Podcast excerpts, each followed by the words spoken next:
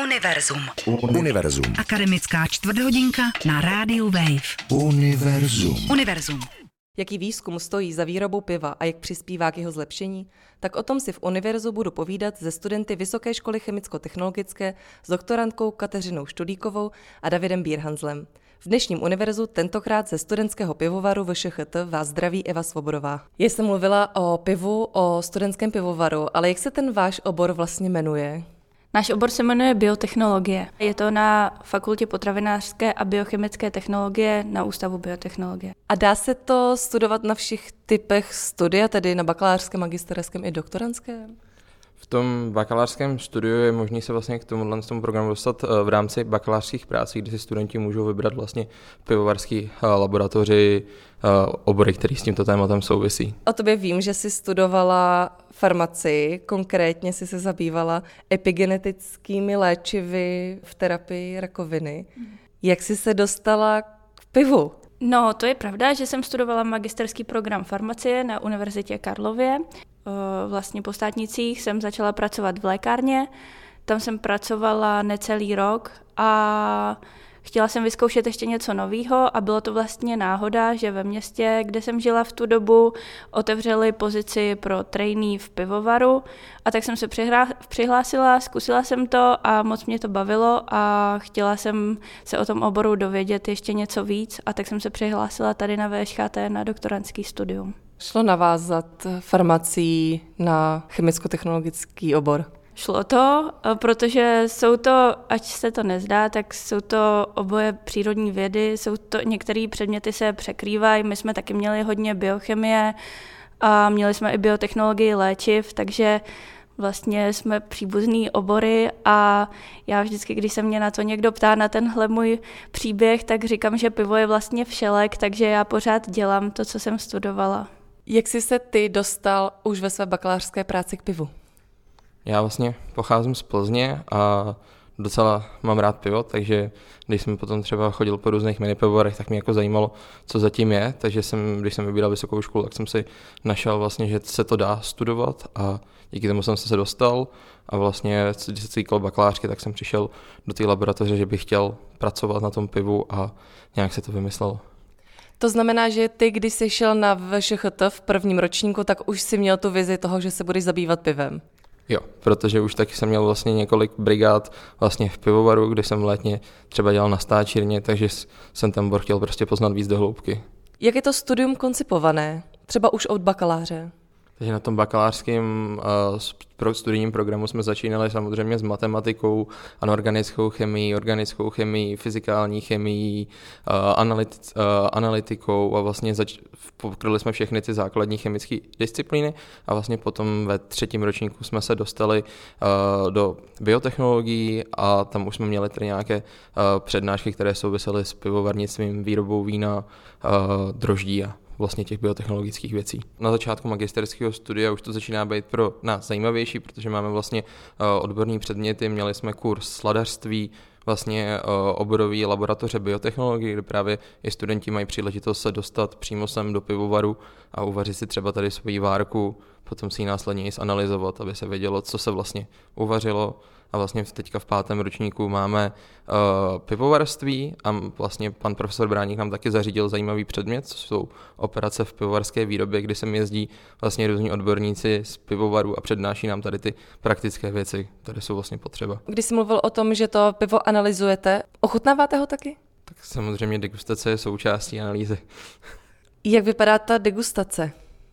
No, na to jsou přesně předepsané podmínky, za jakých se ty degustace konají. Degustátoři by měli být uh, posazení v oddělených místech, uh, ta místnost by měla mít stálou teplotu, nesmí v ní být žádné cizí pachy ani hluk a uh, Potom jsou degustátorům naservírovány jednotlivé vzorky, které jsou označeny kódem, tak aby nebylo možné rozpoznat, který vzorek je který.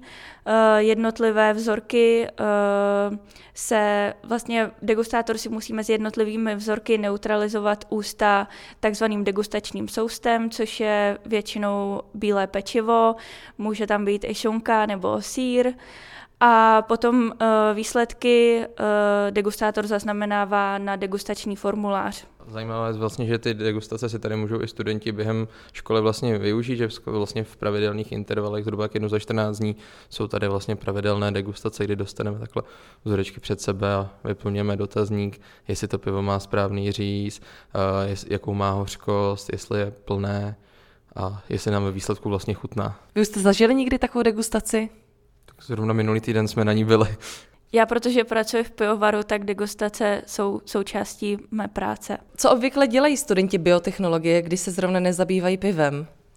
Ze všech studentů se nestanou pivovarníci, ale mohou se stát uh, i technologi v dalších chemických výrobách, mohou se zabývat i biotechnologií léčiv, takže dál pak pracovat ve farmaci nebo i v potravinářství, můžou to být chemický, chemičtí inženýři, takže uh, z těch pivovarníků potom těch profesionálních od nás ze školy je to jenom procento ze všech absolventů biotechnologie.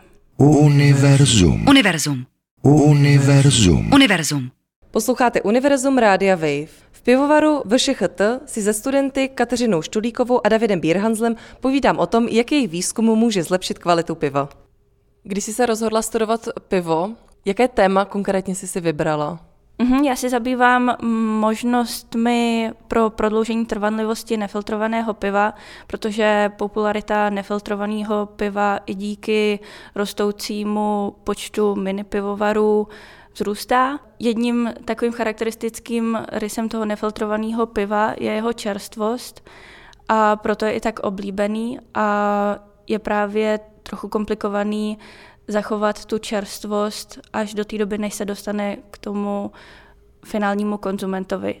Takže já zkoumám, eh, jakým způsobem tu čerstvost udržet po co nejdelší dobu. Na jaké konkrétní řešení se v tom svém výzkumu přišla? Tak zaměřili jsme se na to, že k prodloužení stability piva nebo k eh, zajištění stability piva se používá hlavně metoda pasterace, což je vlastně tepelný zpracování piva, jenomže tam má i svoje určitý úskalí, protože tím zahřátím dojde k tepelnému poškození toho piva, takže potom to pivo je v něm urychlený vznik takzvané staré chuti. A my zkoušíme novou metodu, jmenuje se vysokotlaká pasterace, která spočívá v tom, že to pivo se nezahřívá, ale tlakuje se ultravysokým hydrostatickým tlakem. Takže eh, to zajistí tu stabilitu, to pivo se potom nekazí, je mikrobiologicky stabilní a zároveň si udržuje i čerstvou chuť. Jaké téma bakalářky jsi si vybral ty? Takže v rámci mé bakalářské práce jsem se zabýval množstvím kyslíků uh, během pivovarské výroby, jsem se zaměřoval zejména vlastně na ty uh, závěrečné úpravy piva, jako je například filtrace. Na co se přišel v té bakalářce? Mým výsledkem vlastně bylo zpracování pro uh, jednoho z průmyslových výrobců uh, piva, že uh, nejsou ohroženy vlastně tou filtrací. Během té filtrace nedochází k nárůstu množství rozpuštěného kyslíku v pivu. Takže vlastně tady máme uh, kyslíkový analyzátor uh, piva, se kterým jsem během mé bakalářské práce uh, pracoval. Uh, to měření na něm je vlastně poměrně jednoduché, připojí se to vlastně na linku, tím přístrojem začne téct uh, pivo a zhruba po nějakých 90 vteřinách se ukáže uh, ten daný výsledek a vlastně takhle já jsem procházel celou tu filtrační linku a zjišťoval jsem, jestli tam nedochází k nějakým neočekávaným nárůstům, které by mohly právě potom být pro toho výrobce problém, protože ten kyslík urychluje zase to stárnutí piva, o kterém mluvila Kačka. Tím tradičním českým pivem je to pivo plzeňského typu, to znamená hořký ležák.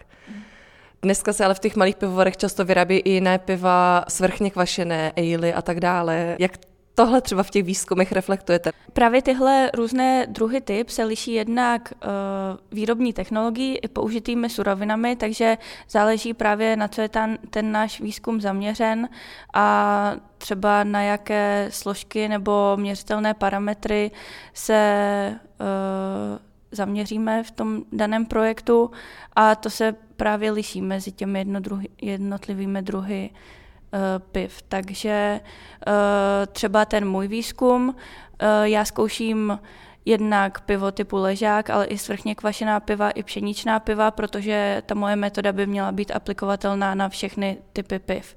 Ale pokud se třeba zabýváme obsahem zdraví prospěšných látek v chmelu, tak se zaměřujeme spíš na ty uh, piva typu ležák, protože ty látky se extrahují třeba jenom při tom výrobním procesu, kterým se vyrábí ležák. Když jsi mluvila o terapeutických účincích chmelu, ty jsi se tím ve výzkumu také zabývala. Mm-hmm, se, uh, tím se zabývá naše pivovarská skupina. Uh, já jsem uh, se zabývala prenylflavonoidy, což je taková jedna skupina obsažená právě v chmelu. Ty třeba už bylo potvrzeno, že mají protinádorové účinky a uh, druhá látka, uh, která je zástupcem z těchto prenylflavonoidů, je 8-prenylflavonoid a O té se uvažuje, že by se dala terapeuticky využít k terapii menopauzálních symptomů. Takže jsi se dokázala nakonec i tak vrátit k svému původnímu oboru. Ano, to bylo takové propojení a tímhle jsem se zabývala právě, eh, když jsem sem nastoupila a tím jsem vlastně začala. Univerzum. Univerzum. Univerzum. Univerzum. Posloucháte Univerzum Rádia Wave. Tentokrát z pivovaru VŠHT se studenty Kateřinou Štulíkovou a Davidem Bírhanzlem. My se nacházíme v prostorách toho našeho mini pivovaru a tady máme dvě varní soupravy. Jedna je taková uh, babička z roku 1965, uh, to je tadyhle ta měděná a tam se dělá všechno manuálně, eh, nejsou tam ani žádná čerpadla, všechno se přečerpává z těch jednotlivých eh, nádob samospádem a pak tady vedle toho máme eh, naopak plně automatizovanou moderní dvounádobovou varnu a to je nejmenší plně automatizovaná varna na světě. Teď půjdeme do prostoru, nazývaným spilka, kde probíhá primární fáze kvašení. Vlastně.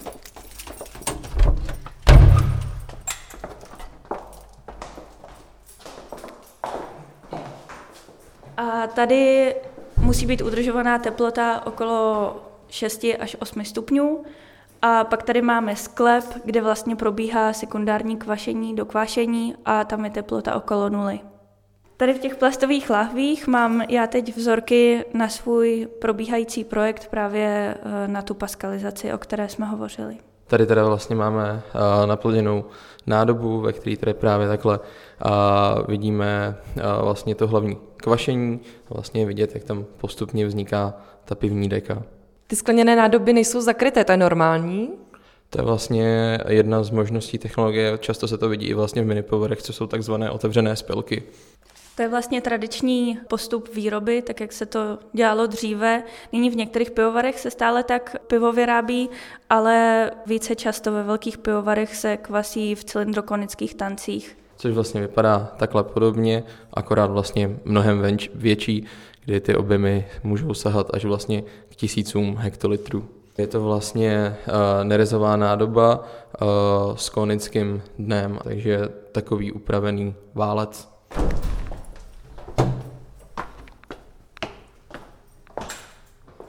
Máte třeba vlastní zkušenost nebo zkušenost od nějakých svých spolužáků, že by jejich výzkum zlepšil kvalitu piva v nějakém pivovaru?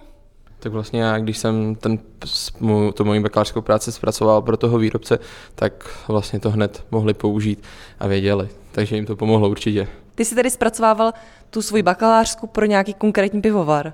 Mhm, který teda nemůžu jmenovat, ale je to jeden z těch větších v České republice. Naše projekty a vlastně i témata diplomových prací většinou vychází třeba z toho, že pivovar se na nás obrátí s nějakým technologickým problémem, takže my se na to pak zaměříme a ten student eh, často třeba měří tu svoji diplomku externě tím, že právě dojíždí do toho pivovaru a snaží se tam ten technologický problém vyřešit. Takže eh, vlastně většina našeho výzkumu přímo zlepšuje kvalitu piva. Vlastně tady u nás ve škole se spíš uh, zabýváme tím aplikovaným výzkumem přímo těmi konkrétními problémy. Jak jsme se bavili o těch degustacích, v průběhu výroby můžou, může dojít k určitým problémům, třeba při kvašení nebo při nekvalitních uh, surovinách. To se potom projeví na výsledné chuti piva a právě je důležité tyhle vady v pivu rozeznat, uh, tak se může v pivu vyskytovat třeba banánová příchuť, to značí přítomnost izoamylacetátu nebo může může pivo chutnat po zelených jabkách, to je kvůli přítomnosti acetaldehydu Takovouhle uh, senzorickou analýzu jsme vlastně měli i v rámci vlastně předmětu s panem profesorem Bráníkem, kdy jsme tam tedy přijel odborník uh, z Bojovského Budvaru a právě jsme tam chutnali tyhle ty zajímavé příchutě, takže například jsme tam měli i brokolici. Takže ta vada toho piva se projevuje nějakou zvláštní chutí zvláštního ovoce nebo zeleniny? Vlastně tvorbou nebo pozůstatkem nějaký takovéhle látky, která je nositelem téhle té vůně nebo chuti. Ty jsi osobně poznal nějakou takovouhle zvláštnost? Přesně tak. Chutnali jsme uh, pivo, které obsahovalo hodně diacetylu, takže chutnalo po másle, právě uh, s tou brokolicí, uh, nebo s tím banánem. To je naopak docela i příjemná vůně. Třeba u těch, u těch pšeničných piv je to někdy například i vyžadováno a je to tam opravdu dobrý, že když se člověk jako prokrouží s tou sklenicí, tak opravdu je to jako kdyby uh, přičuchnul banánu. Reflektujete i odvrácenou stranu piva, kterou může být někdy alkoholismus? Já se s těmito negativními projevy konzumace piva vlastně nesetkávám, protože pro mě je pivo spíš radost a ta míra konzumace je asi individuální záležitost každého konzumenta. Univerzum s Evou Svobodovou z mini pivovaru Vysoké školy chemicko-technologické končí. Díky, že jste si nás naladili. Starší díly najdete na webu Rádia Wave nebo je můžete odebírat jako podcasty. Naslyšenou zase za týden. Univerzum. Každé úterý po páté večer na rádiu Wave. Univerzum.